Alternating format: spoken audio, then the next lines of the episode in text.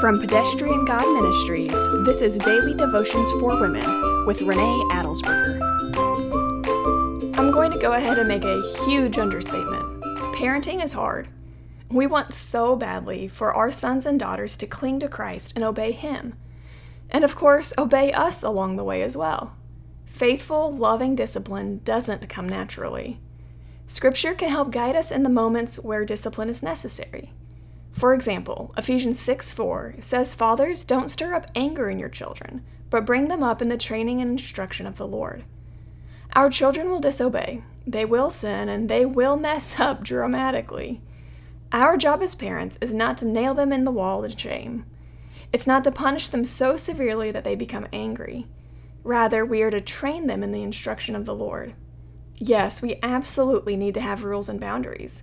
And yes, there are consequences for bad decisions. But there comes a point also when we need to be able to trust that the Holy Spirit will do a work in our children's lives. That they will have learned to obey us, therefore, they will be better at obeying God's call on their life as well. Children aren't clones or robots. They would require way less maintenance if they were. Rather, they are image bearers of our Creator who need to be mentored in love to walk the straight and narrow path all their days.